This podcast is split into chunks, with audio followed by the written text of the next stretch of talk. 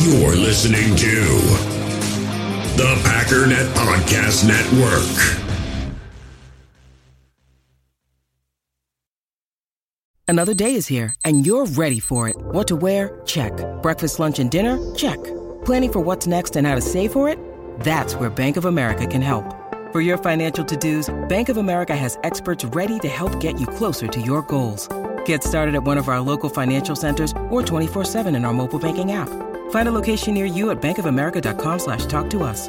What would you like the power to do? Mobile banking requires downloading the app and is only available for select devices. Message and data rates may apply. Bank of America and a member FDIC.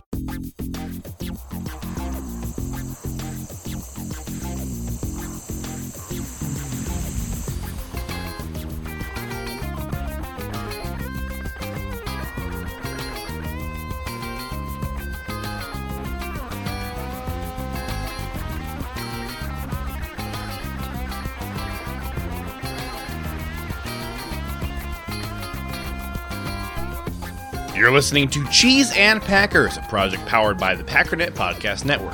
I'm your host, JJ Lee. Welcome back. This is a special bonus episode.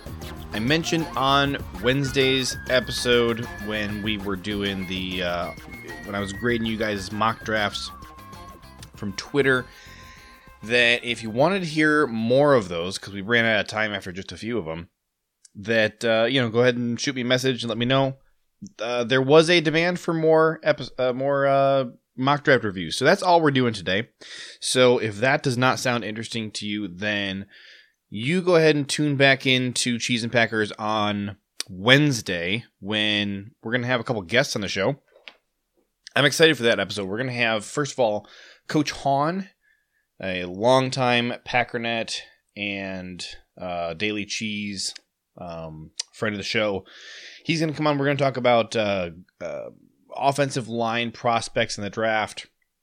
I sent him a big long list of uh, guards and tackles in particular that I want to uh, talk about. So he's been grinding film. That's going to be a super fun conversation. I also have uh, Shehan Jeyarajah, who is a writer for uh, CBS and uh, one of the co-hosts of the College Football Survivor Show, one of my all-time favorite podcasts. Uh, he's going to come on, and we're going to talk about um, a couple players in the draft as well that I think you're going to be interested in. So, uh, I'm really looking forward to that uh, episode on, on Wednesday. Also, have some more guests coming on in some future shows. Uh, two weeks from now, we have um, Dean DeGuara. That is uh, Josiah DeGuara's dad. That's scheduled for yeah two weeks from now. Um, so uh, trying to get uh, some other people to come on the show as well. Excited about all these. I think it's gonna be a lot of fun. Today we're going to do more mock drafts, like I said, but I had a weird experience today, and I, I really, if I had not documented it. I actually recorded a video. I'm not sure I would believe that this had actually happened. So I'm going to tell you what happened.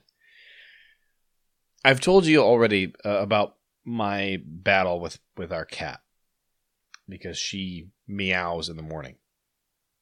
If you sleep past seven o'clock, she really works hard to get you to wake up, which is fine on a, a weekday because I want to get up and get started at work anyways. But on the weekends when we're trying to catch up on some sleep. I don't know, man. I like to sleep in until eight or eight thirty. Like that's it's my Saturday. I'm gonna do whatever I want to with it. I don't need a stinking cat pestering me to wake up. So she was this morning, like usual, and my wife really needs her sleep right now. So when the cat starts meowing at 6:50 in the morning, I get I got up and uh, you know tried to deal with this before my wife could wake up. I go out, I, you know, yell at the cat to go leave us alone. And I'm I'm wired. I cannot fall back asleep. I'm I'm wide awake. And it it occurred to me I thought maybe if I change my environment I might be able to fall back asleep. So I went into the guest room, laid down on the bed in there, closed my eyes, I'm trying to fall asleep, and I hear this noise. It's just this methodical thud, thud, thud, thud, thud, thud. What the heck is that? I like turn around, look out the window. I, I don't see anything going on outside that this could be.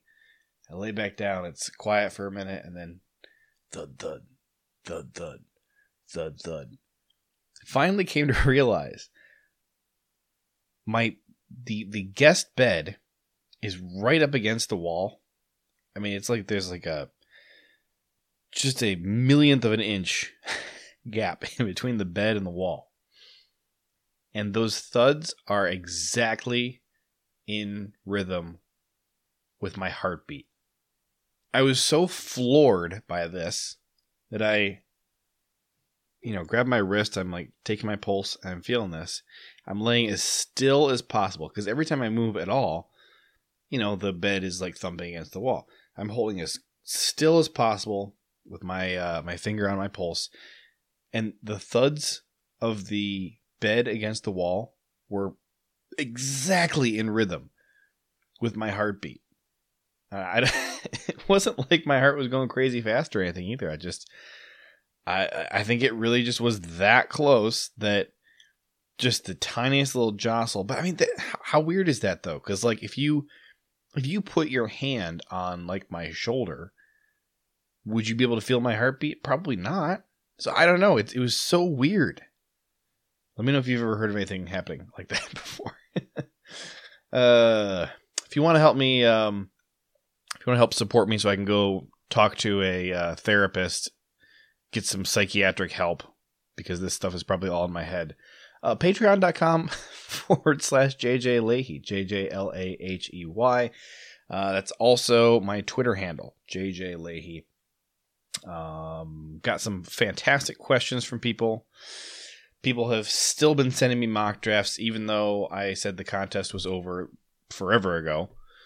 Uh, I think I ended the contest Tuesday afternoon, and, and people are still sending in mock drafts, and I'm having fun looking at them. Uh, been a lot of new players that I have learned of and had reason to go start studying, watching some of their tape, reading uh, draft profiles, scouting reports, and uh, a couple players that I had talked about previously. And I had some follow up questions from people saying, "Hey, you kind of mentioned in passing that you didn't care for this prospect, and you didn't really have time to go into deeper detail." So um, I think one of the guys specifically, I think, was a uh, Abraham Lucas. Is that his name? Yeah, Abraham. I, I, I knew for sure the last name was Lucas. I just I had to go double check the first name because how many Abrahams are there out there? Uh, so that was Mike who wanted to know about Abraham Lucas. So we're gonna dig into him. I after after digging in a little bit deeper, I like him more than I initially did. Now I'm not crazy about you know he went to Washington State, who does have three offensive linemen who have uh, made the All Pro. Uh, now, all three of those were drafted in the 1930s, so I don't know how much stock you want to put in that. If you look at recent guys, uh, in 2019, the Eagles drafted Andre Dillard. He played a little bit in 2019. He was pretty bad. Did not play at all in 2020. I don't know if he was hurt or what. Uh, then he did play again in 2021, and he was fine. He did uh, have seven penalties and allow one sack. Uh, his rookie season, 2019, he had uh, allowed four sacks. So not overly stellar. Uh, he had a 59 grade in his rookie season, and then in 2020, he jumped up to a 60. Not, not 2020. In 2021, he had a 69, so it's okay. Uh, and Andre was a first round pick. He was drafted with a 22nd overall pick. Then we have uh, John Fullington was drafted in uh, 2017. Uh, actually, he was an undrafted guy in 2017 and never played again after 2017. Joe Dahl was drafted by the Lions in 2016 in the fifth round. He played for them for four years. Uh, he was kind of more of a rotational guy a couple of those years. And then once his uh, rookie contract was over. The Lions did not bring him back, and no other team picked him up. So then you have Zach Williams in 2012 was the only other. Sorry, 2011 was the only other uh, recent Washington State offensive lineman taken, and he looks like he never played a snap uh, ever. He was a Carolina Panther, and he never played in a game. He was a sixth round pick. But don't worry, I don't just helmet scout. I did go ahead and watch two games of Abraham Lucas. I watched him against Oregon in 2021, and I also watched him against Washington. Uh, I thought about USC, but honestly, after two games, I kind of had enough. Um, he's fine. I think that if you were to get him in like the fourth round, he'd be great. I think he could be an NFL right tackle. I'm not sure that he would need to redshirt his rookie year. I think I think in a pinch, if you don't have Elgton, I think that Lucas could probably play for you. I think he's a much better run blocker than uh, pass blocker. I did witness him take on um, quite a few double teams, and he seemed to handle them well. He's definitely got the strength. I got frustrated at times watching this six foot seven, three hundred twenty five pound guy get pushed around. I felt sometimes, you know, like a relatively small edge rusher might kind of make him take a few steps back. I, I didn't love that. Uh, makes me a little bit nervous for what happens when you're going up against some of the the really big monsters in the NFL. Particularly uh, since we're playing against the Vikings twice this year, and they got uh, Za'Darius and Danielle. Um, that might not be a matchup I'm looking forward to. I don't know enough to say whether uh, he needs to improve his technique or if he needs to put on more muscle. He has the big frame and if our if our uh, you know Luke Butkus can uh, coach him up a bit, I think he could be fine. I think uh, fourth round, may you know, if you're the Packers, you might be taking him in the third round, uh, particularly since you have such a late pick. So if you took Abraham Lucas in the third round um, or the fourth round, I would be fine with it. I think that uh, Lucas is maybe one of the later tackles in this draft, kind of similar to Rasheed Walker, who you could get in the third or maybe fourth round and still expect them to be a starter this year. So um, I don't remember what I said about Abraham Lucas on Wednesday. I think I just kind of in passing said that I wasn't a huge fan of him. And I think that that mostly came from just number one, uh, kind of helmet scouting Washington State, but also I had seen some clips of him before where I had seen him kind of get pushed back a bit and it kind of just stuck in my memory. And this time, when I was uh, specifically watching him against uh, Oregon and uh, Washington this year, that didn't jump out to me quite as much. So there you go. There's my updated, revised opinion of Abraham Lucas. I'd be excited about him. Uh, I would. Um, just uh, there's other guys that I am also really excited about in like the second and third rounds and if you can maybe wait and grab him or Rasheed Walker in the fourth round, that would feel really good to me. So that's there you go. There's my two cents. My favorite way to scout players is to look at the schedule they played over um, you know, particularly over their their final year in college, but maybe the year before if they were still a starter. Look at who the toughest opponent they had was, and you know, then I just type in uh, you know Abraham Lucas versus Oregon, and somebody's got a cut up there of you know all the um, offensive snaps um, that I can watch and, and not have to sift through all the all the other garbage of you know announcer commentary, defensive snaps, special teams. Heck, I mean even just the you know uh, run to the line of scrimmage and all that stuff. You just play after play after play you can get through a game in like 15 minutes doing that. So I, I really like doing that. All right, couple other mock drafts. So here's one. This was sent to me by Jack. Uh, he did a three round mock draft, and with his uh, he traded up. Let's see, how did he do this? Uh, he gave up uh, pick 28 and our first second round pick that we got from the Raiders, and moved from 28 up to 14 trading with the Ravens. Would the Ravens agree to that trade? I am skeptical that they would do that. if they would, I think that's pretty decent value. You're moving up 14 spots in the first round. It's only costing you uh, a late second round pick. I think I'm 100% okay with that. He used that pick to draft Drake London. Drake London, I think I pretty much have him neck and neck with Garrett Wilson as my top wide receiver prospect in this draft. And I think that he is going to go around pick 14, you know, maybe a little bit later than that. Uh, if you're moving up and you're grabbing Drake, I'd be excited about that because the the one thing that you could really say about Drake versus Garrett, Garrett I think is uh, a lot more polished in his skill set, not to the degree that um, Chris Olave is. I think those those three players are kind of an interesting contrast to each other because with each one, if you look at Drake to Garrett and Garrett to Chris, um, each of these guys uh, are either more on the polished side or physically gifted. So I think Chris Olave is more physically limited than Garrett, or and, and, certainly than Drake, who might be one of the freakiest freaks uh, in this draft class at wide receiver. You could, you know, throw out uh, Christian Watson if you want to, but but Drake is right there at the top of the list.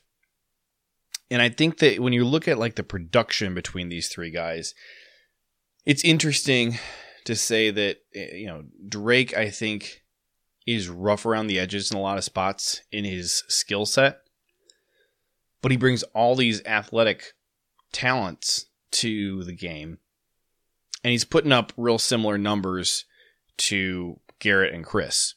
So you take the guy who's really, really good at his technique and limited physically, and probably just kind of is who he is, or do you take the guy whose form isn't that great, who has a lot that he can uh, work on and improve in route running and that kind of stuff, stuff that you can teach, but he has all the physical tools. I think for that reason, Drake London makes a lot of sense. I would be beyond excited if we took Drake London.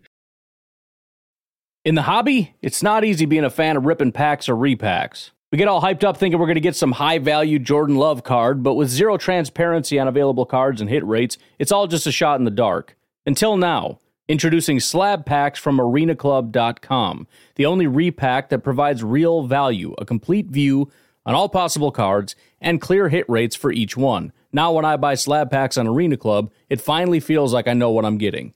And honestly, the best thing for me and my son is the fact that we're kind of novices into this. When I walk into a card shop with my son and a card says it costs $40, kind of just taking his word for it that that's a good value. So I appreciate the transparency on grading, as well as just getting excited about seeing what you could potentially get.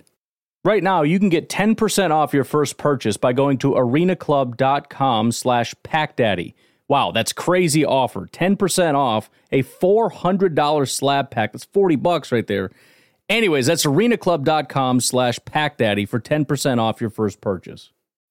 When you need mealtime inspiration, it's worth shopping Kroger, where you'll find over 30,000 mouthwatering choices that excite your inner foodie. And no matter what tasty choice you make, you'll enjoy our everyday low prices, plus extra ways to save, like digital coupons worth over $600 each week. You can also save up to $1 off per gallon at the pump with fuel points. More savings and more inspiring flavors make shopping Kroger worth it every time. Kroger, fresh for everyone. Fuel restrictions apply. Jack then took Treylon Burks. He's doubling up in the first round at wide receiver.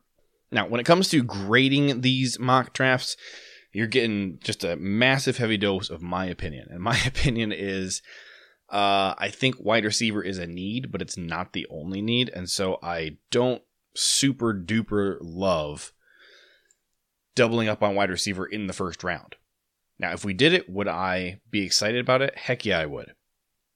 However, I look at um, some of our other positions of need, you know, and it, like particularly when you look at edge rusher, which is admittedly not our top need, but it's a position where the talent drops off so quickly. You got a bunch of freaks in the first one to two rounds, and then after that, uh, the edge rusher talent I think is really mediocre. There's a couple guys who are uh, later in the consensus mock draft who, you know, I really like, like Sam Williams.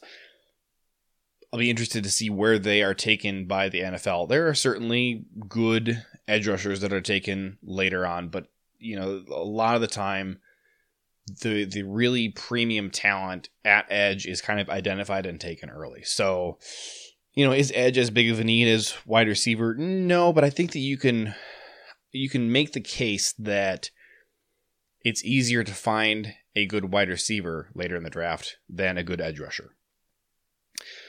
Uh, let's see. So he took Drake London, Treylon Burks, definitely just really, really physical guys. Um, both of those are both those guys are really hard to tackle and bring down.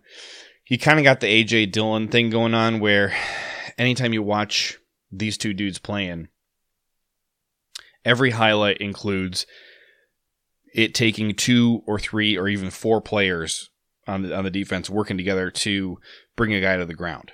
And I like that, especially with Drake London.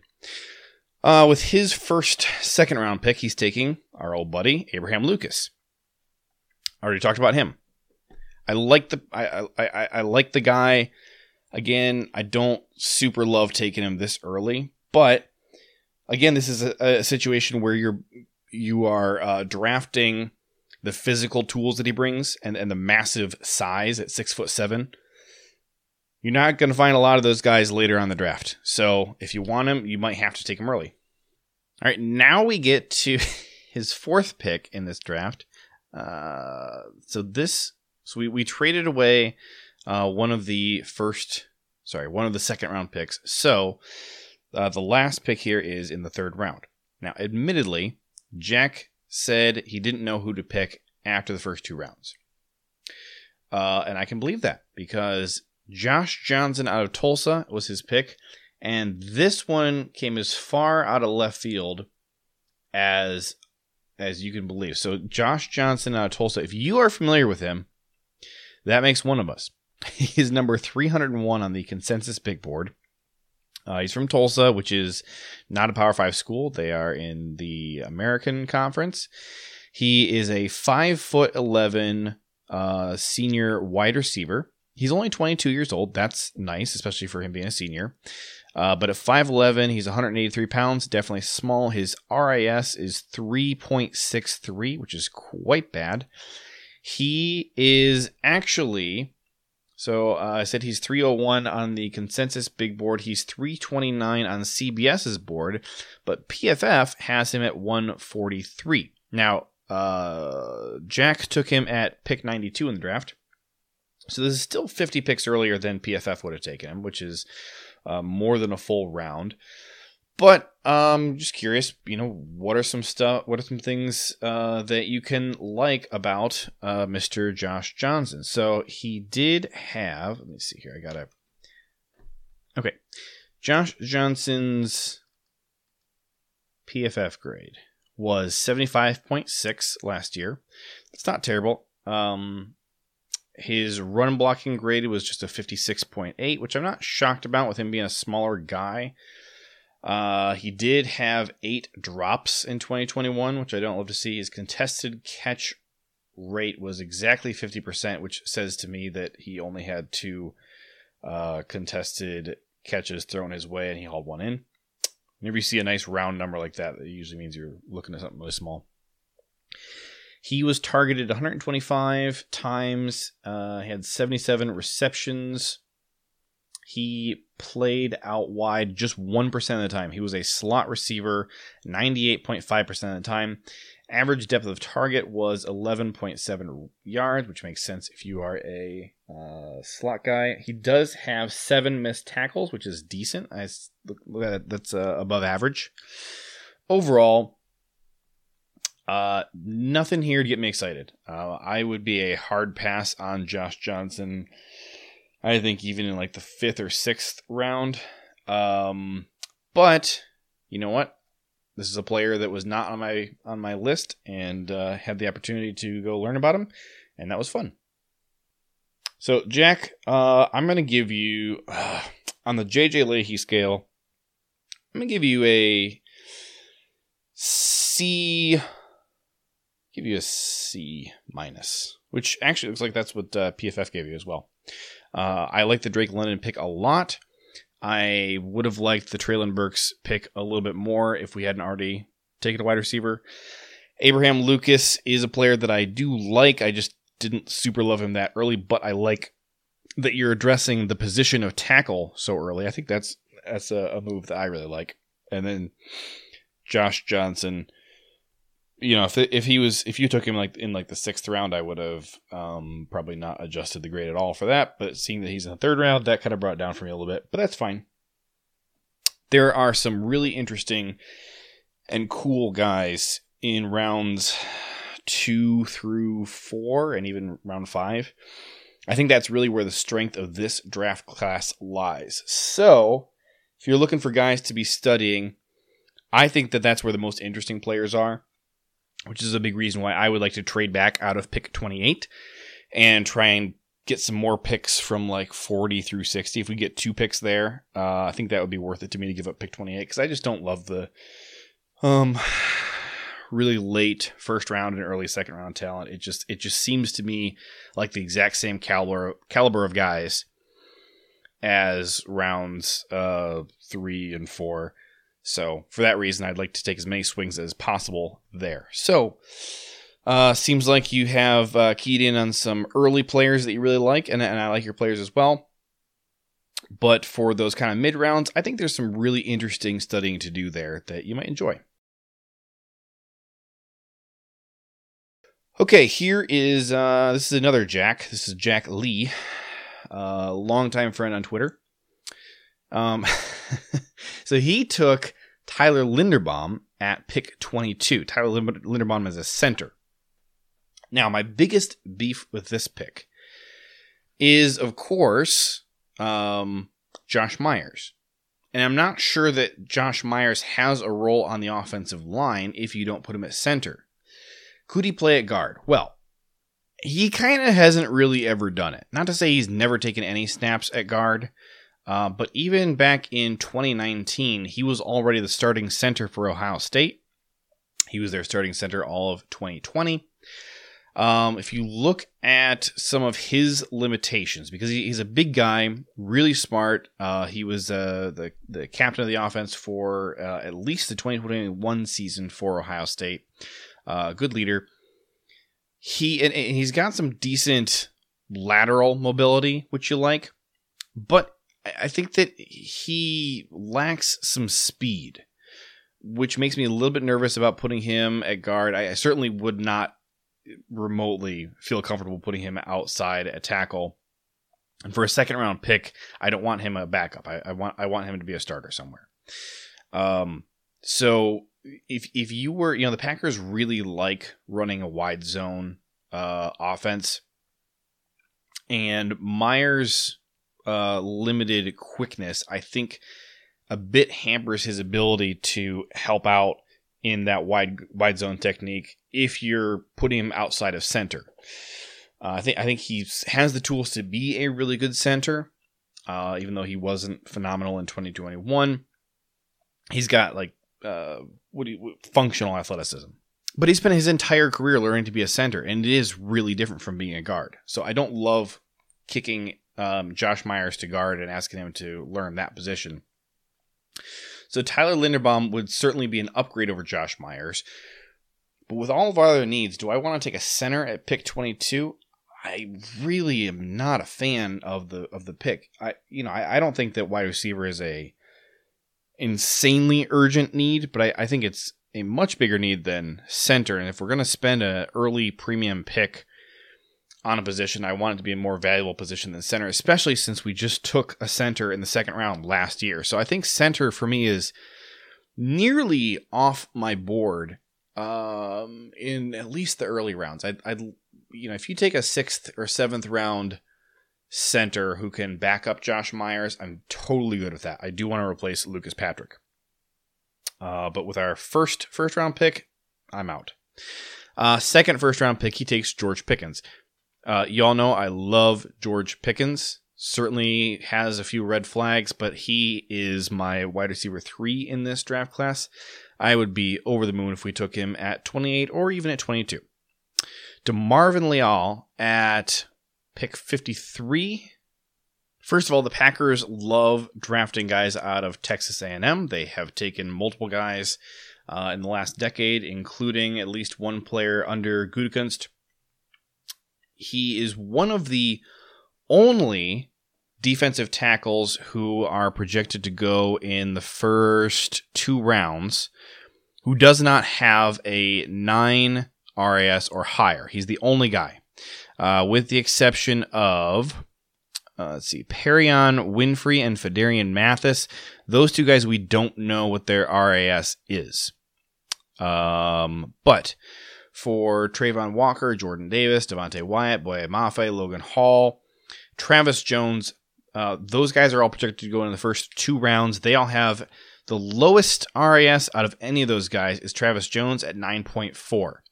So you got a 999, a 10, 955, 9.9, uh, 981. And then DeMarvin Leal sticks out a little bit at 791. It's not terrible, but I think uh, it's a little interesting that he's the only one out of that group that doesn't have such a high RAS. And to me, the thing that would kind of jump out at me without doing any digging would just be to say if all these other guys ha- are kind of these freak athletes, and then you got DeMarvin Leal right in the mix there, he must be pretty good he must be really skilled if he's being ranked with all these freak athletes. CBS has him as their 57th highest player. Uh, he's currently projected to go around pick 43. Uh, PFF has him a little bit lower at 59. The Draft Network has him as their 30th, so they have a, first round grade on him. He's 6'4", 283. Uh, like I said, he went to Texas A&M. His grade uh, was 70.3, which is also the lowest out of all those guys I mentioned. Uh, who's this guy? Who had a 59.7? That was Perrion Winfrey out of Oklahoma. Haven't been a big fan of him either. Um, but uh, 70.3 is the lowest PFF grade. Uh, Travon Walker had a 71.4, which is also a very similar number. And then Jordan Davis was a 79.8. Everybody else is high 80s. Well, mid 80s. Mid 80s or higher. What is um, DeMarvin exceptionally good at? Well, let's see. Pass rush, he had a 74.9, which is. Uh, puts him about average with that group of those first, second round um, defensive tackles. He had 37 pressures on 412 attempts, which is a little bit under 10%, but he's an interior guy, not an edge rusher. So uh, I don't know what the um, number you're shooting for is, but I think if it's like just south of 10%, I don't hate it. Nine sacks, 23 hurries, five hits, and a forced fumble. Uh, coverage. I don't care at all about coverage. I think it's silly that they even put a coverage grade on defensive tackles. I think it's silly when teams drop defensive tackles into coverage. They do that sometimes. Um, Mike, um, what's his name? Pettine. Mike Pettine dropped Kenny Clark into coverage versus the Buccaneers, and I about lost my mind. Run defense. This is the one I care about the most. The bummer for me here is that he has not just the lowest uh, run defense grade of anybody outside of Perrion Winfrey, who again, not a fan of Perrion Winfrey.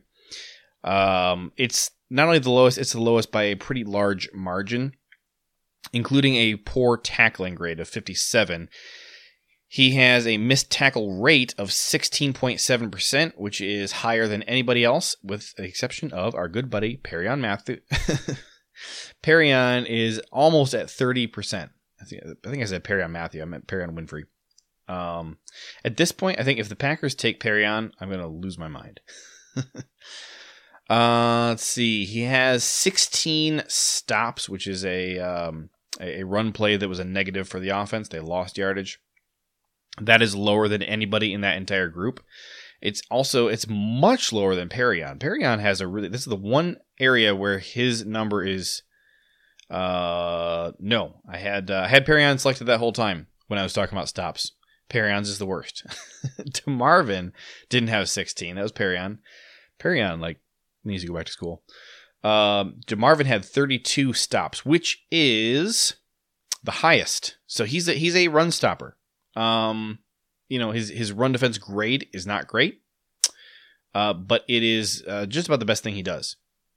Uh, tackles, he had more tackles than anybody else, uh, with the exception of who's this? Uh, Fidarian? Oh, this is Travis Jones. Travis Jones is a guy I like a lot. Now he went to Connecticut, which is again not a Power Five school.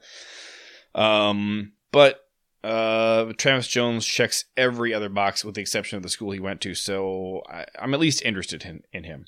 So Demarvin Leal, I don't hate the player. I just um, I would take him if the other defensive tackles were all off the list. So here are the guys that I'd be more interested in than Demarvin uh, at that position. So first of all, you got Travon Walker, obviously.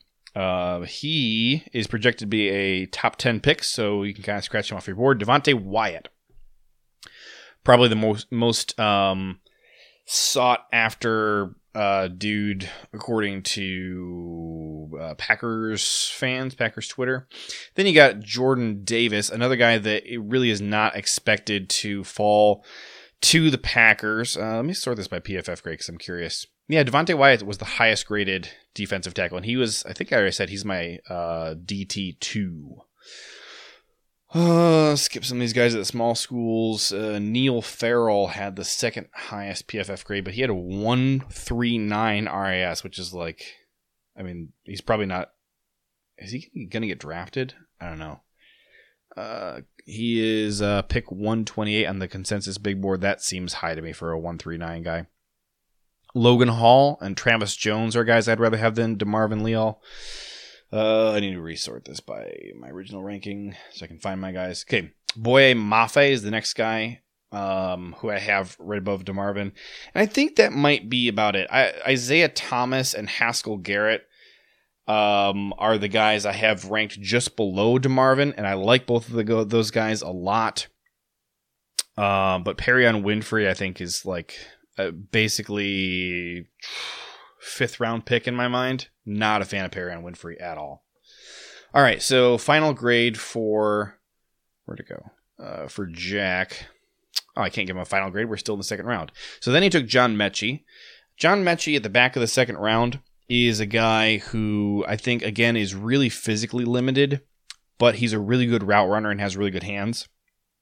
For that reason, I think back of the second round makes sense for him. I think that's I think he's going to be a third round pick. Um, but when you are picking at the back of the second round, mm, you know you're basically in the third round anyway. So I wouldn't hate the pick. Uh, I think that his limited athleticism maybe is a concern, especially since he's already had um, some injuries. That kind of thing tends to scare Gutey away, which is why I think that my boy George Pickens might really not really be on his list very high. Jeremy Ruckert in the third round. Now, I really like Jeremy Ruckert, but I have had to bump him down my list considerably. Uh, for a long time, Jeremy Ruckert was in my top three tight ends. Let me sort this by tight end. Tight end, not tackle. Okay. Jeremy Ruckert is my one, two, three, four, five, six, seven, eight. He's my tight end eight. I have him just ahead of Jake Ferguson uh, and Chigoziem Okonkwo. There's some really good tight ends in this class. Uh, Isaiah Likely, Jelani Woods, Ch- Charlie Kolar. Uh, those are kind of my big three. I, I, think Trey McBride is also good, but I am not as over the moon about him as a lot of people are. I think in the third round, most of those tight ends are still on the board. So I like Jeremy Ruckert, and I just on a personal level would be really excited to see him with the Packers because I like Jeremy Ruckert as a dude. I think there are some much more talented tight ends in this draft. Um, what one of the big things I have against Jeremy is he has been hurt, and so he couldn't go to the combine, and he couldn't participate in the pro day. And I know he was frustrated about that, and it sucks with as kind of limited as his role in the passing game was for Ohio State, who, if you know anything about Ohio State, they do not throw to their tight ends. The fact that Jeremy Ruckert got as many targets as he did uh, was a real testament to what the Packers, uh, Packers, the Buckeyes thought of him. Luke Farrell, who was a mm, third, fourth round pick, I think, last year for the Jaguars, uh, was also he was kind of their receiving tight end um, when he was there, and I always thought that Jeremy Ruckert was the uh, much better receiving tight end, but he also plays a, a heavier role in blocking. You know, Ohio State has so many freaking wide receivers, uh, and they throw to the tight ends so little. I don't think Ohio State is ever going to get a good tight end recruit because there's no incentive if you're a tight end to ever go there. However, side note, keep your eye out on Gee Scott. Gee Scott currently attends Ohio State. He is a wide receiver, or he committed as a wide receiver, and the boy kept growing and growing. And finally, the coaches told him, You're going to have to convert to tight end. You are too big to be a wide receiver. Here's the crazy thing, though. So he uh, packed on a ton of muscle. He is freakishly tall. And he is still lightning quick. When he runs, he. Uh, how tall is he? Let me see here. Okay, Gee Scott Jr. height. He is uh we don't actually know. He was six three a couple years ago. Uh, but he he has since put on I don't know how how how tall he is. I think he's at least six five now at this point. We'll see. Um, but when he runs, he looks like one of those small wide receivers who just can dart around the field. It's crazy how fast he is. We'll have to see how good of a player he is, but just as an athlete, that's a guy to keep an eye on. I don't know if he's going to turn into an NFL player. He couldn't even get on the field last year because he was busy converting to um, tight end and he was too big to be a wide receiver. And they had three wide receivers who were so good that they chased Jameson Williams out of town, uh, Jameson Williams, and he was too small to be a useful tight end. So we'll see what he does this year and we'll see if he turns into a player who's worth watching. But Anyway, so Jeremy Ruckert, I like it. Uh, I think it's probably not the smartest choice in round three, but I, you know, who I've always compared Jeremy Ruckert to is uh, Robert Tonyan on like a good day. When he, when Tonyan has one of those days where he's kind of going off and catching a lot of passes and really contributing in the blocking game, um, that's kind of who Jeremy Ruckert is. So you know, maybe if maybe if the Packers are looking for another Robert Tonyan, this is the guy. Isaiah Thomas, Edge. I think I already talked about him. I think when did I talk about him? Was he on? uh Did I have him classified as a defensive tackle? I feel like I mentioned his name earlier.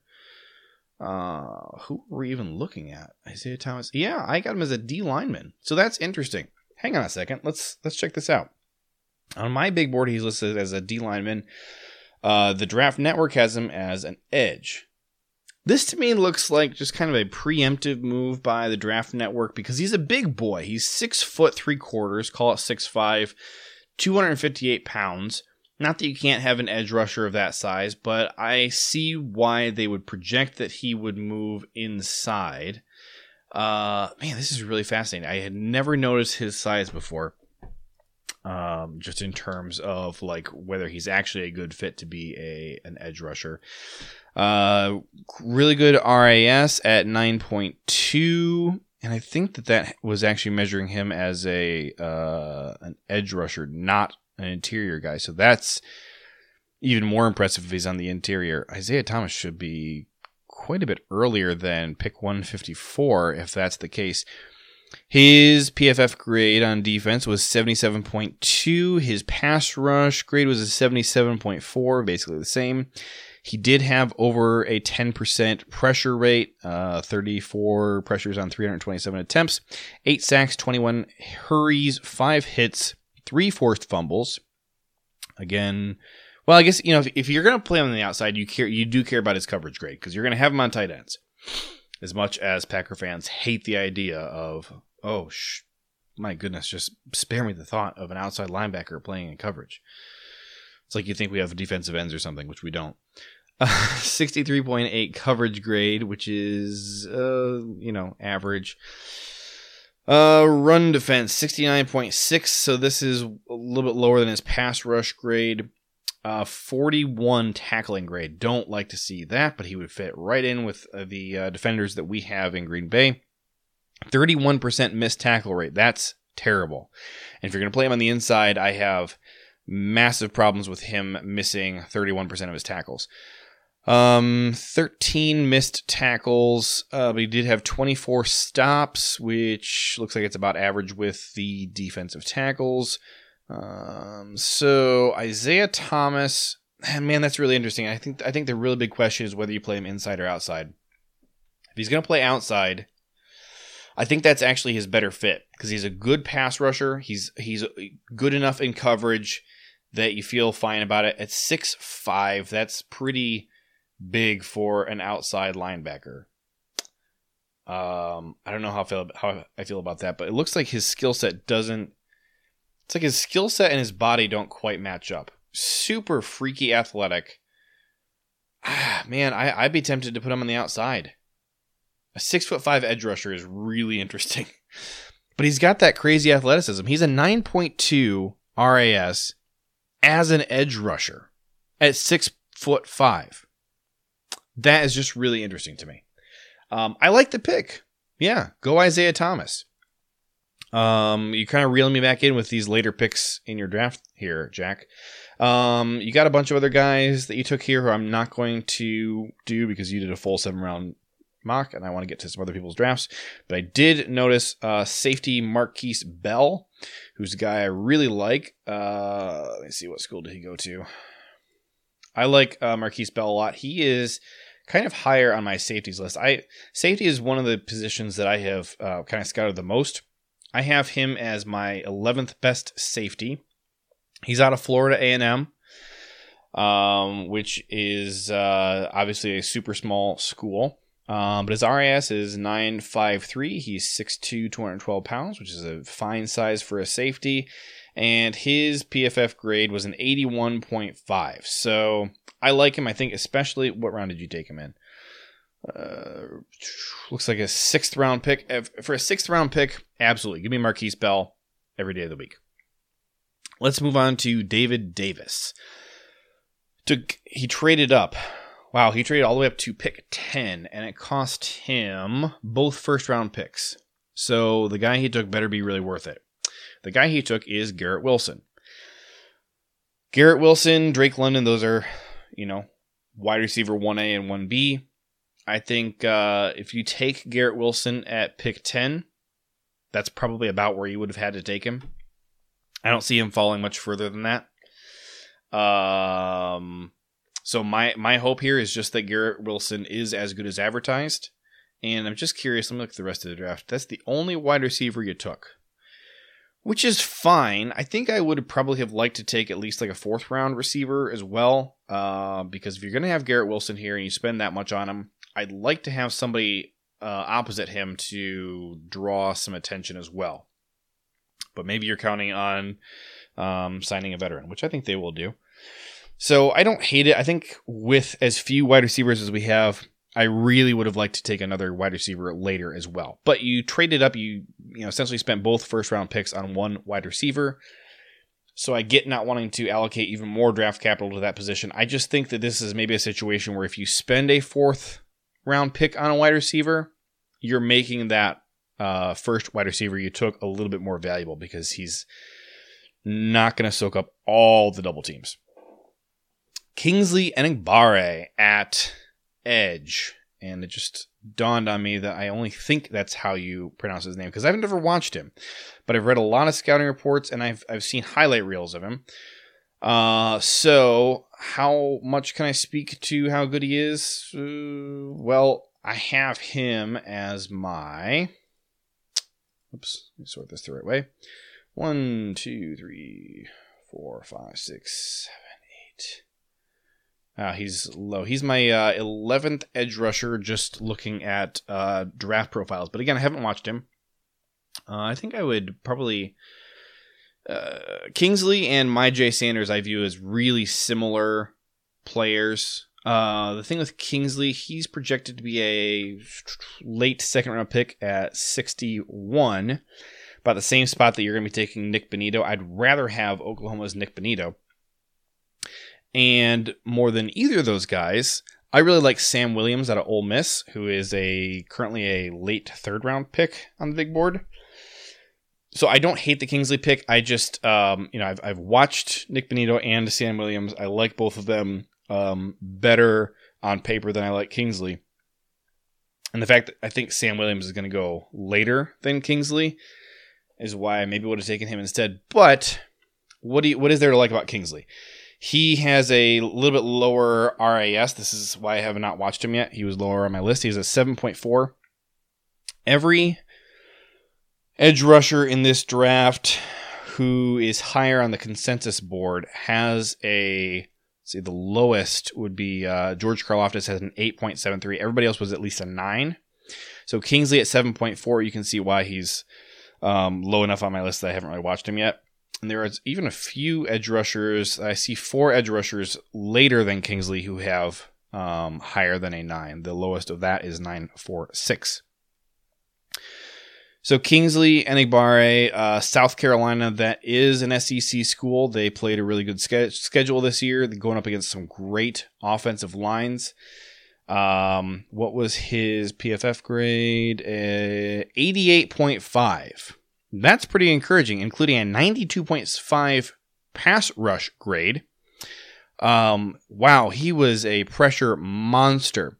He played 257 uh, pass rush snaps, so you want to see at least 25 pressures. He had 45.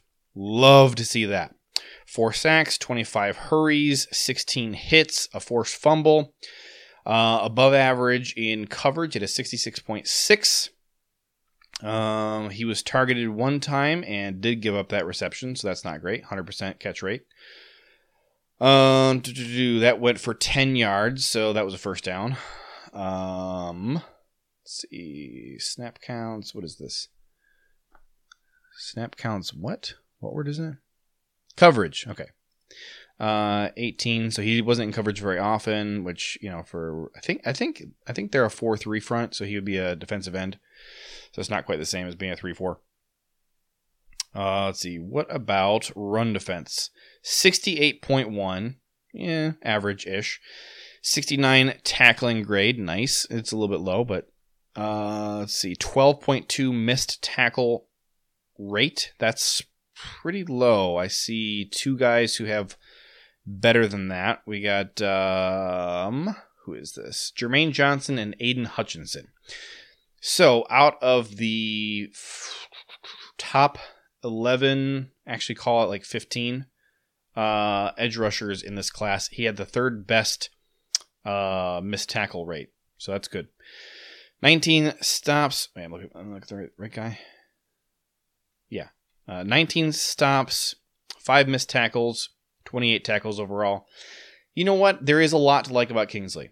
Um, I think the uh, the limited athlet athleticism, eh, you know, it's a 7.4. Average is like four and a half. So it's not terrible. It's just considerably lower than everybody else. The uh, lower athleticism but better production. Says to me he's a much more skilled player. I think this is a guy I'm going to have to add to list and watch a bit. Uh, CBS has him as their 38th best player. PFF has him as 45. So, uh, you know what? I like the pick. I'm going to have to watch him, but on paper, I like the pick. Next up, we have our second second round pick, our old buddy Abraham Lucas, Washington State tackle. Don't need to talk about him again. We got JoJo Domann, linebacker out of Nebraska. JoJo Domann. Uh, okay, I'm going to pull this up and look at it. I remember not being a fan of JoJo at all. What did I not like about him? Uh, let's see. Notes. So, Domann. Where's Domann? Here we go. Consensus, uh, they have him around pick 120. He is my linebacker what is this about 12 he went to nebraska. Nebraska had a pretty horrible defense. Uh, he's six foot one. What position is this again? Linebacker. Six foot one 228 pounds. That's a little on the short side. Again he sticks out like a sore thumb when you look at the rs everybody else from picks let's see uh, the earliest linebacker you have is devin lloyd at 19 down to Jojo Domann at 119. Every other guy on this list has a 9 RAS or better. Jojo is the only guy who is down at an 8 flat. Uh, let's see. Right after JoJo, you got Jesse Luketa from Penn State, Terrell Bernard from Baylor, uh, Mike Rose from Iowa State, and Zakoby McClain from Auburn. McClain had a 4 3, which is below average. Those guys all have um, ooh, not great RASs either. I mean, 8 is nothing to sneeze at for JoJo, but it just it's it sticks out when you're looking at all the other top linebackers. I have these all color coded. Everybody's blue except JoJo is the only green uh, guy in RAS. So CBS has him at 193. Uh, he's projected to go at 119. PFF has him as their 88th best player. Uh, let's see. He had an 87.3 PFF grade. It looks to me. Who's doing this draft? Is this David? This is David. Yeah, David. Um, looks to me like David really consults PFF grades when he drafts because all his guys have high PFF grades.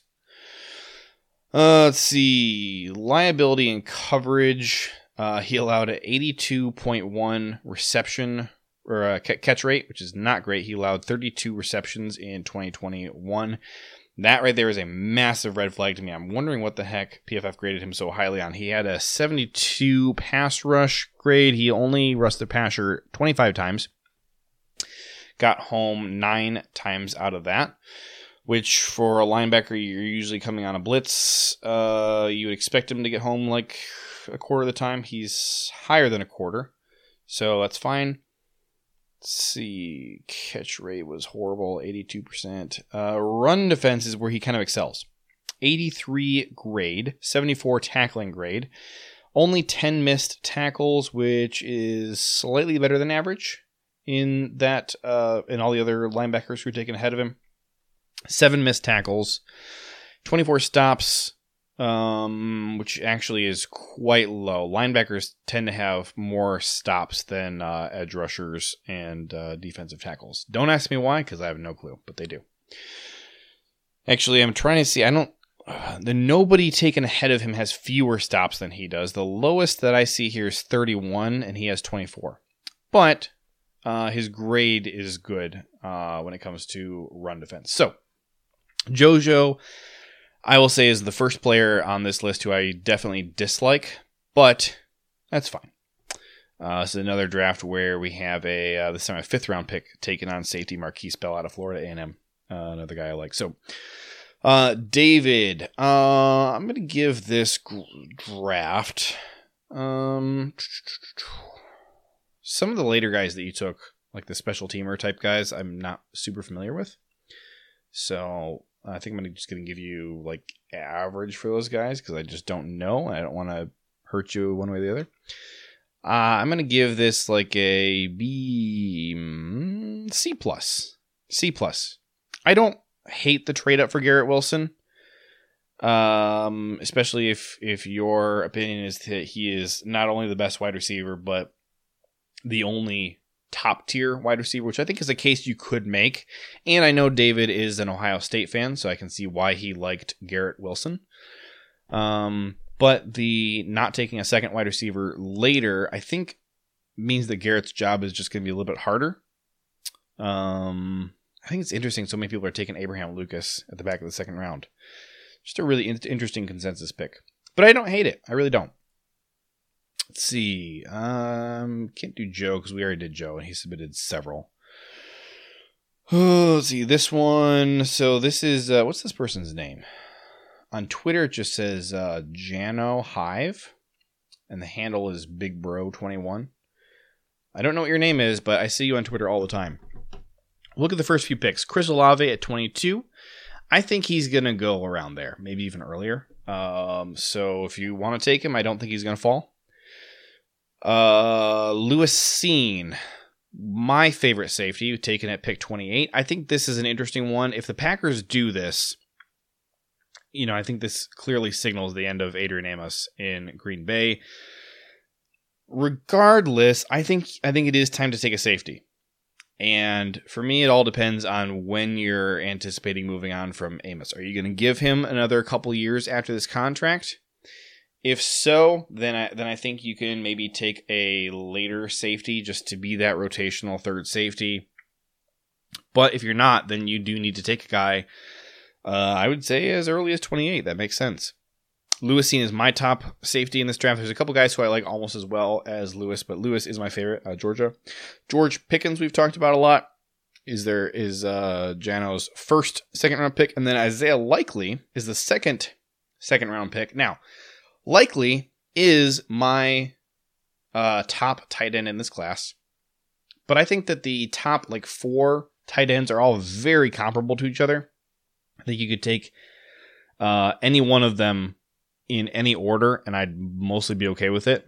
Uh, I think uh, Trey McBride, there's a bit of Trey and his ranking where I'm just paying some respect to like the opinion of everybody else in the world who has Trey McBride as their tight end one.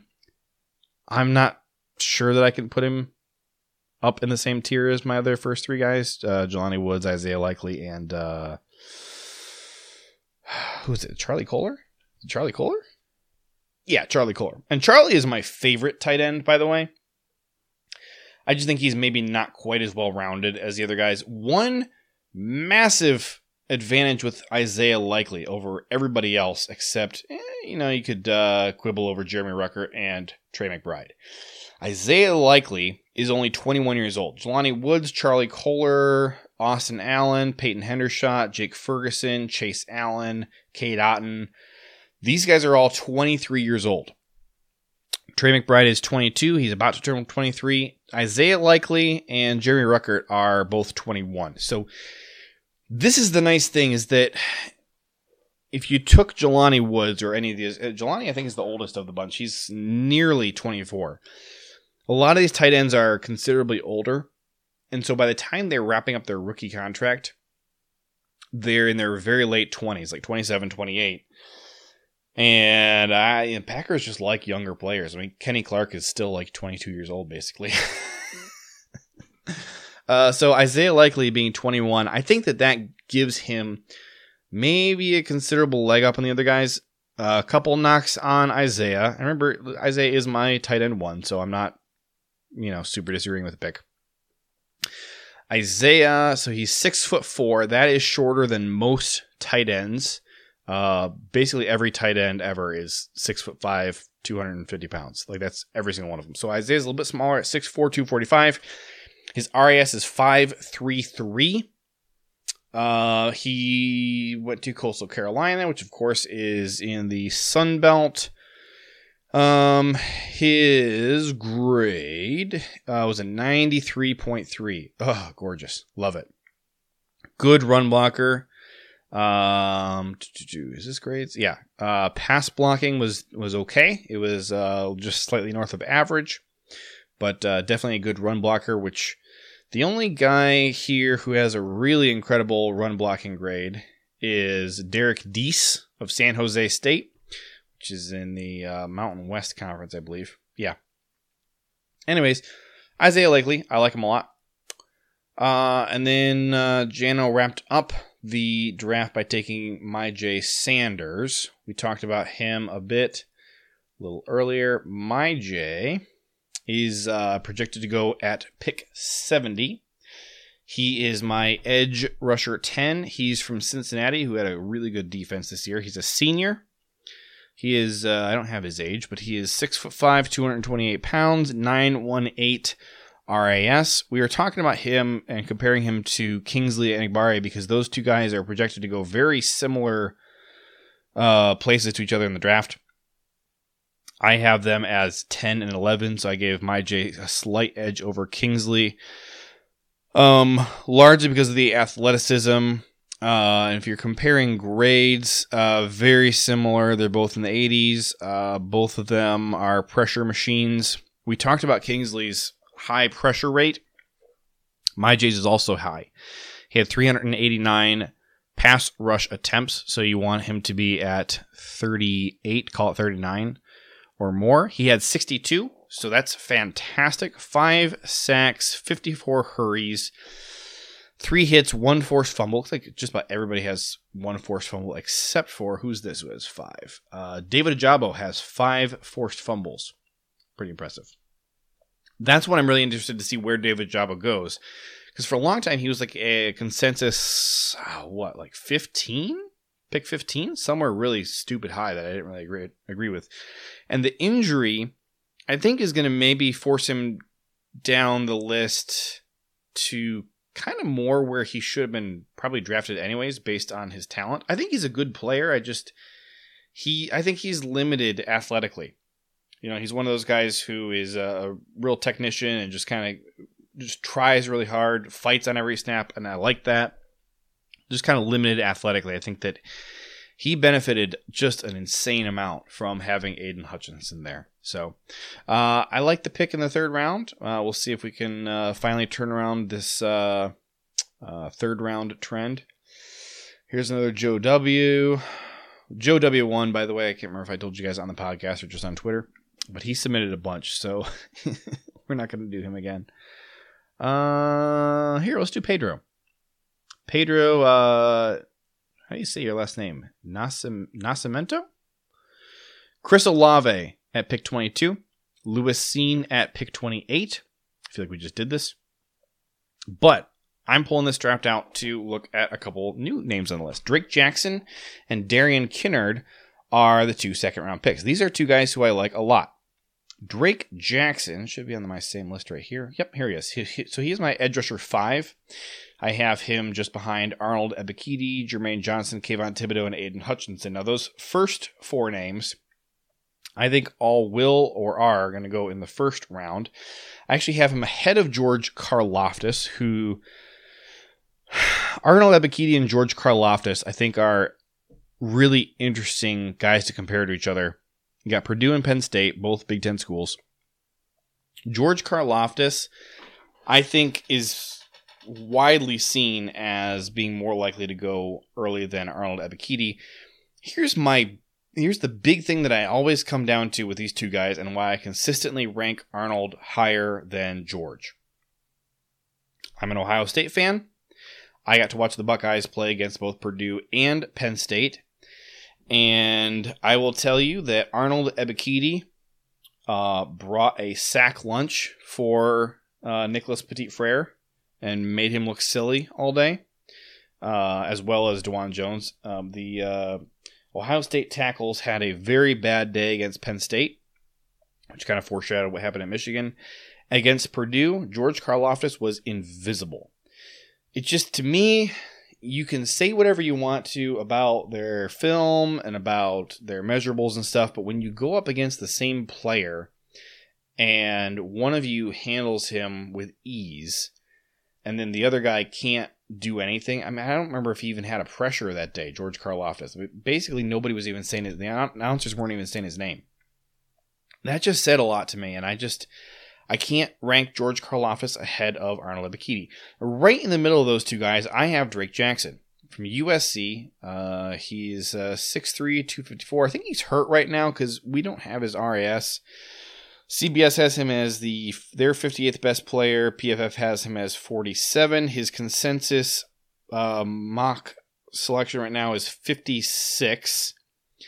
Um, do, do, do, do, do, scroll way over here. His PFF grade 82.3. Um, do, do, do, pass rush grade 88.3. He had 26 pressures on 179 attempts, so that is good six sacks, 17 hurries, three hits, one forced fumble. He is exceptional in coverage. He had a 70.7 coverage grade, which for uh, for an edge rusher, that's pretty good. Uh, he did allow 60% catch rate, which is okay actually. Um, it's kind of average. Three receptions, uh, for 24 yards. He did have an interception as well. That's pretty cool. He also had a pass breakup. So two big big plays compared to three receptions that he allowed. Uh, I'm okay with that. Uh, let's see. He, that was out of uh, 36 snaps in coverage. He only allowed three receptions for 24 yards. That's that's not terrible. If you if you showed me a cornerback with those numbers, I think I probably would not be super ticked off. Didn't allow any touchdowns. Oh, where are we? Let's see. Actually, when I said 24 yards, no, 24 yards was the long. So um, It was actually 37 yards, and 24 of those 37 all came on one. So on the other two receptions that he allowed, there was only an additional 13 yards. So that's not terrible. Looks like 16 yards total came after the catch. Uh, let's see, five targets, three receptions. So he's he's definitely decent in coverage for an outsider. Uh, I'm fine with that. Run defense, he's got a 70.4 grade. Who is this? Drake Jackson? Yeah, Drake Jackson. 66.8 tackling grade. 12 missed tackles. Sorry, four missed tackles, which is uh, 12.1 missed tackle rate. He had 18 stops on 23 tackles. That's a really high stop rate. So I like Drake. Like I said, I have him as my fifth best edge rusher. Uh, I think if we're taking him here, it was this back of the second. Uh, yeah, pick 53. I'm more than okay with that. And then the, on the other side of the ball, you got tackle Darian Kinnard.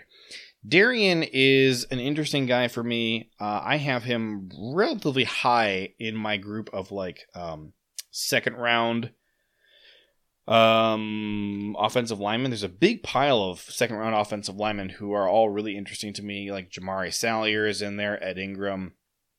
Darian Kinnard is 6'4, nearly 6'5, 324 pounds.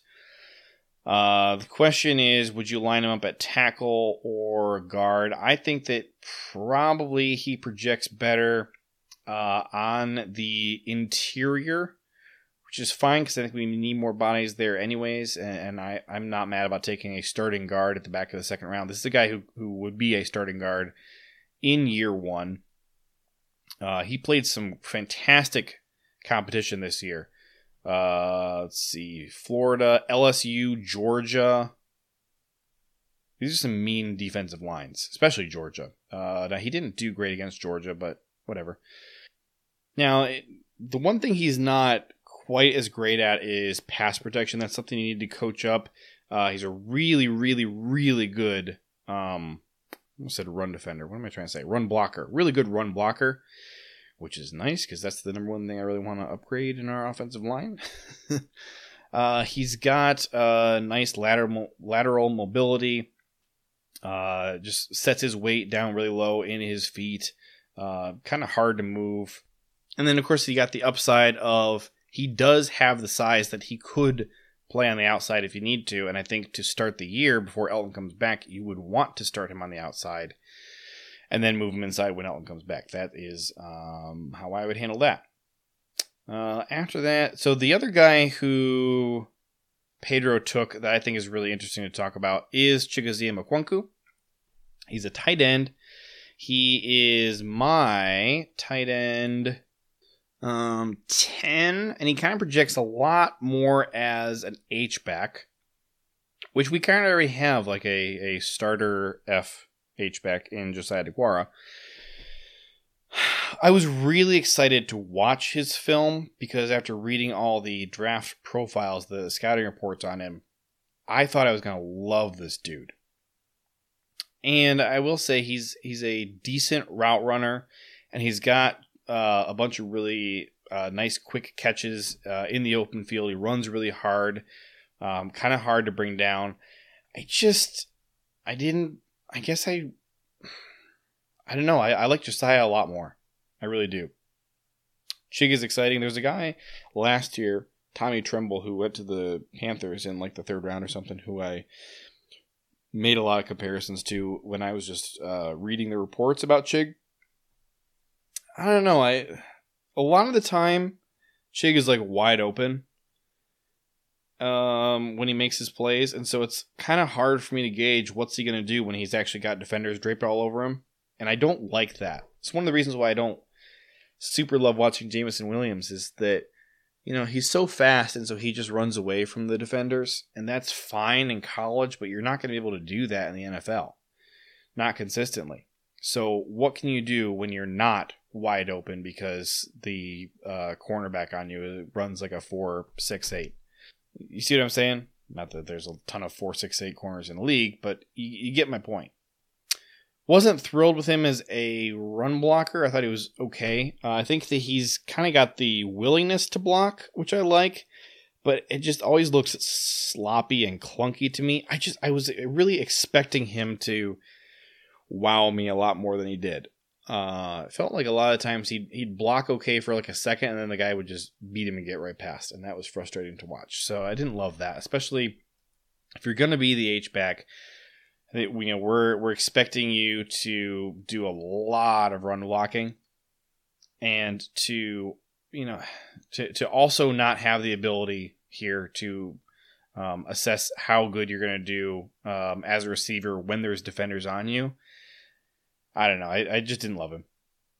Having said that, the skill set that he is supposed to be good at and that other people saw when they watched him, that does excite me. So if the Packers draft him, I will be excited because I will just immediately assume that the Packers also saw what uh, some of these other scouts saw that I didn't, and that they think it will translate really well. But you know, let's see, what round did you draft him in? Uh, please say it's not the third round. Uh, no, it's not the third round. It's uh, back of the fourth round. So we can escape the third round curse, and uh, he should be a stud. Those fourth round players turn out really well for the Packers. All right, last one, and then we're done. This is my boy Goose. Goose.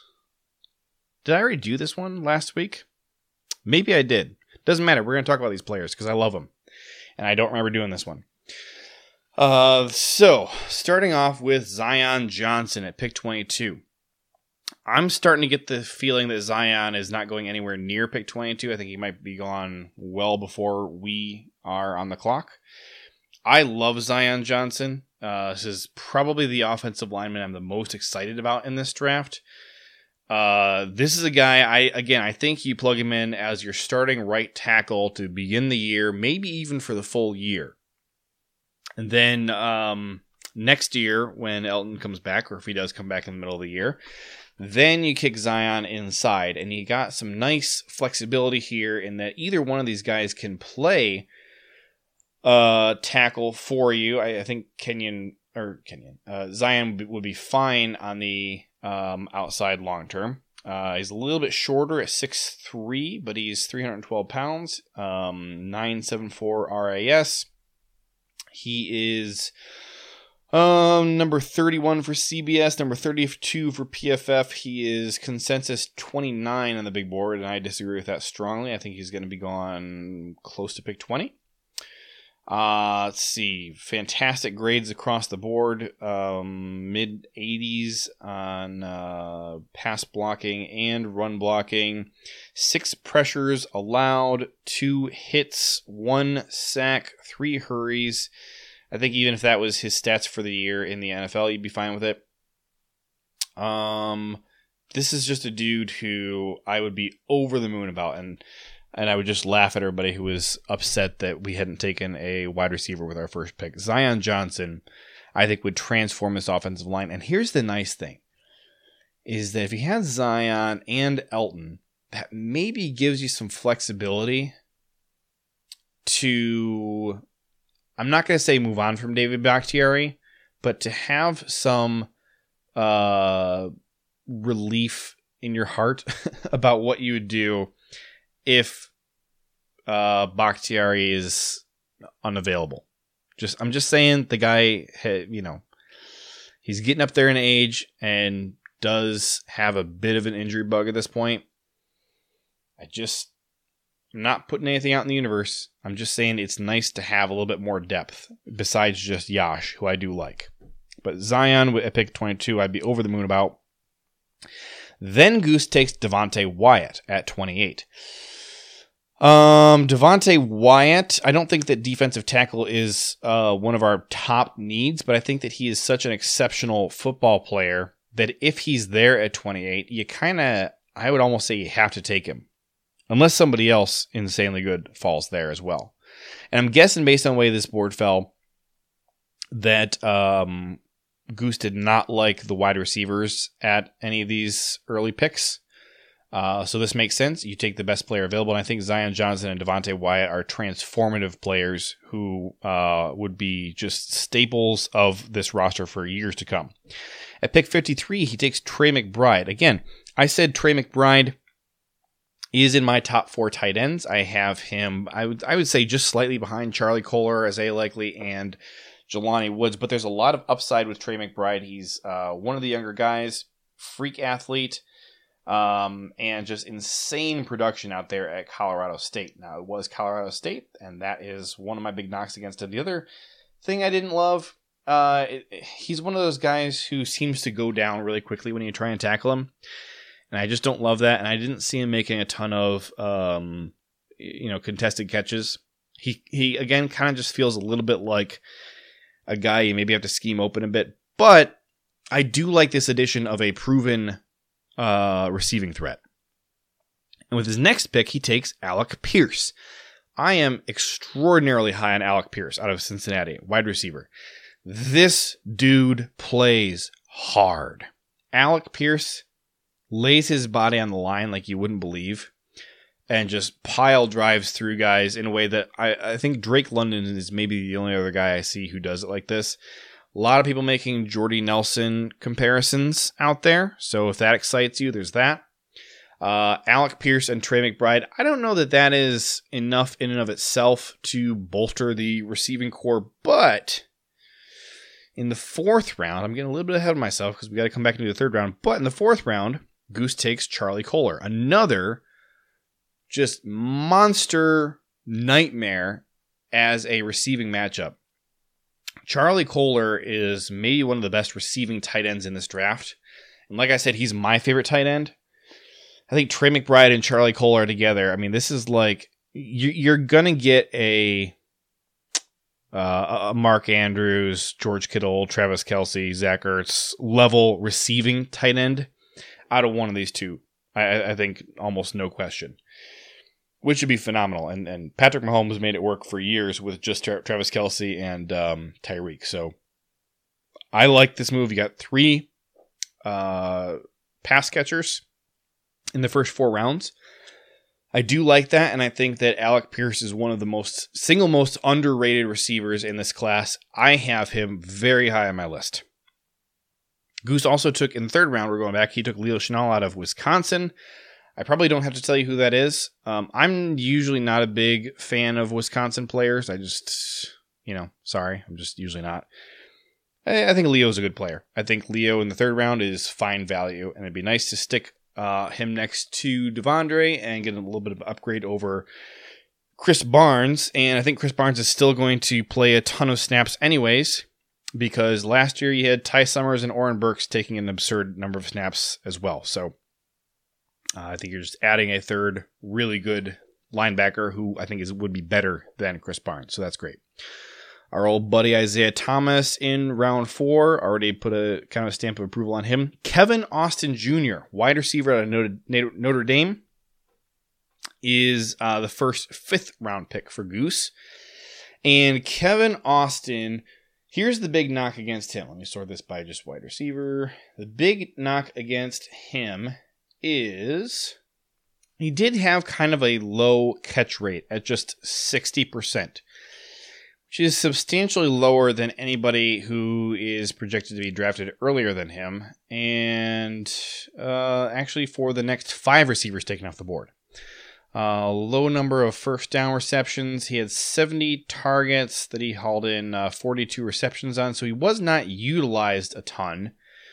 Um, he has 72.4 grade on offense. He was out wide 78% of the time, only in the slot 21% of the time. You like to see that. Average depth of target was 14 yards, which is pretty deep. There's only one, two, three guys uh, in the top. Wow, like 30, like 40. Actually, uh, let's see. I'm missing. There's a couple 15s in here, but uh, that's still really high. Um, there's a 14-7 and a 17-1, but he's a 14-7 as well, so tied right there. So uh, you got these two 15s and a 17, so he's tied for third place. Six avoided tackles. Um, catch, let's see, contested catches, only won 52% of those, but, you know, it's more than half. Uh, he had five drops, uh, which I don't love, but there's other wide receivers who I do like who had more drops than that. Uh, his uh, let's see, run blocking was a 60 grade, so you know, coach him up a bit. Um, okay, let's go back to his body type though. Here's what I like about him. He's he's he's projected to go really late. He's a consensus uh, 204 overall. He is uh, CBS's player 344, PFF's 158. That is a drastic uh, disagreement between those two on him. He's six foot two, 200 pounds, so he's got some decent weight to him. Played at Notre Dame, nice big school the Packers really like drafting from. He had a 993 RAS. I think that uh, if this guy is still on the board, Packers are going to be interested in taking him. Do I have his 40 time? I do not have his 40 time. I think he got hurt. Uh, let me see. Well, no, not really. He had um, two foot fractures in 2020. Why don't I have his 40 time? Looks like he ran an unofficial four. four oh, that this is at the combine. I guess I just. Uh, oh, it's you know what? It's because he's got the junior in his name, and so um, when I imported everybody's, it didn't find him because he was just listed as Kevin Austin. So he had a 443. I'm going to enter this in here. Uh, pretty average, I guess, but not certainly not dis- disqualifying. Uh, 443 is fine. So, but the, this is a guy I like absolutely a lot, and I think uh, probably the reason that uh, Goose has heard of him is because Ryan has talked about him uh, on the podcast before. So, uh, let's see. Anybody else we should wrap up with on Goose's draft? A uh, bunch of special teamers after that. I like this draft a lot. Well done, Goose. Uh, for me, you're getting an A grade on this. Uh, I, I like that you weren't reaching on guys just to fill needs when they were not falling the way that uh, the Packer fans might have wanted, and you went ahead and just took really good players with your, I mean, gosh, three, four, five. I mean, six out of your first seven picks, I would say, are just fantastic players. Um, and and Trey McBride isn't awful at all. Um, I think if you had only taken Trey McBride, I probably would have um, complained more. But the fact that you also took Charlie Kolar, I just I can't be mad. You got my boy Charlie. He's so good. Uh, I'm I'm going to give you a pass for Trey and and hope that Trey turns out to be as good as advertised. Alrighty, that does it for me today. Thank you, everybody, for tuning into this one. Uh, for all five of you who did, uh, super appreciate hanging out with you. Super appreciate the uh, mock drafts that you sent in. Uh, again, looking forward to talking to you guys on next Wednesday. We got those interviews. Again, patreon.com slash JJ Lahey. Um, love all you guys who are giving me some support on there already. Uh, I got some uh, equipment I really really would like to buy. Uh, I was kind of joking about the uh, therapist part, um, but uh, some equipment, computing and, and sound recording and stuff that I really would like to upgrade. So I appreciate anybody who is uh, helping out there. Follow me on Twitter at JJ Lahey. Send me questions, engage with me, talk to me. I love talking Packers. Super obsessed with the draft right now. I will catch you guys on Wednesday. Peace out.